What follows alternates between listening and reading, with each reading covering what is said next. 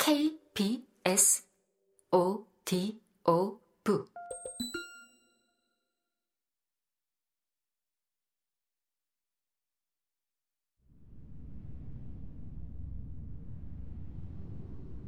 그랬다. 그는 분명하게 그 사실을 알아챘다. 둘 사이에 무언의 대화가 오간 게 확실했다. 두 사람은 마음의 문을 열고 서로의 생각을 눈으로 전하고 있는 듯 했다. 나는 당신 편이요. 당신이 뭘 생각하고 있는지 난 다 알고 있어. 또 당신이 뭘 경멸하고 증오하며 혐오하는지도 다 알고 말이오. 하지만 걱정하지 마시오. 나는 당신 편이니까. 라고 오브라이언이 말하는 것 같았다. 그런데 곧 그 지성의 눈빛은 사라지고 오브라이언의 얼굴은 다른 사람들처럼 불가사의한 표정이 되어버렸다. 그것이 사건의 전모였고, 그래서 윈스턴은 그런 일이 진짜 일어났는지 알쏭달쏭했다. 그 일은 어떤 결과도 초래하지 않았다. 그들 사이에 일어났던 일은 단지 자신 외에 또 다른 당의 적이 있다는 믿음이나 희망을 갖게 하는 것일 뿐이었다. 어쩌면 방대한 지하 조직이 있다는 소문이 사실일지도 몰랐다.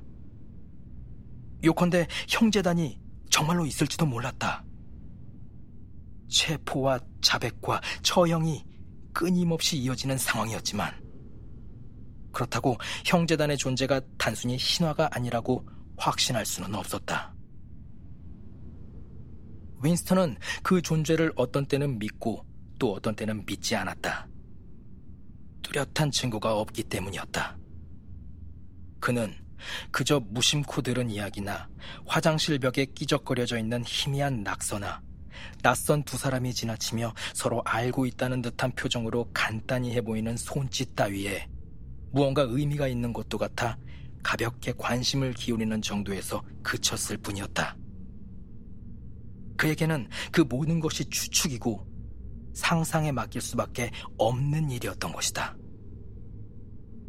윈스턴은 오브라이언을 더 이상 쳐다보지 않고 사무실로 돌아왔다. 그는 오브라이언과 순간적으로 접촉한 사실에 대해 더 깊이 파고들고 싶지 않았다. 그렇게 하는 것은 매우 위험할 수도 있는 일이었다. 그들은 겨우 1, 2초 동안 서로 모호한 눈빛을 주고받았을 뿐이고 그것이 이 이야기의 끝이었다.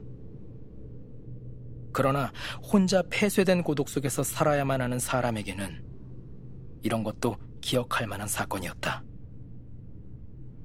윈스턴은 몸을 세워 똑바른 자세를 취했다. 한 차례 트림이 났다.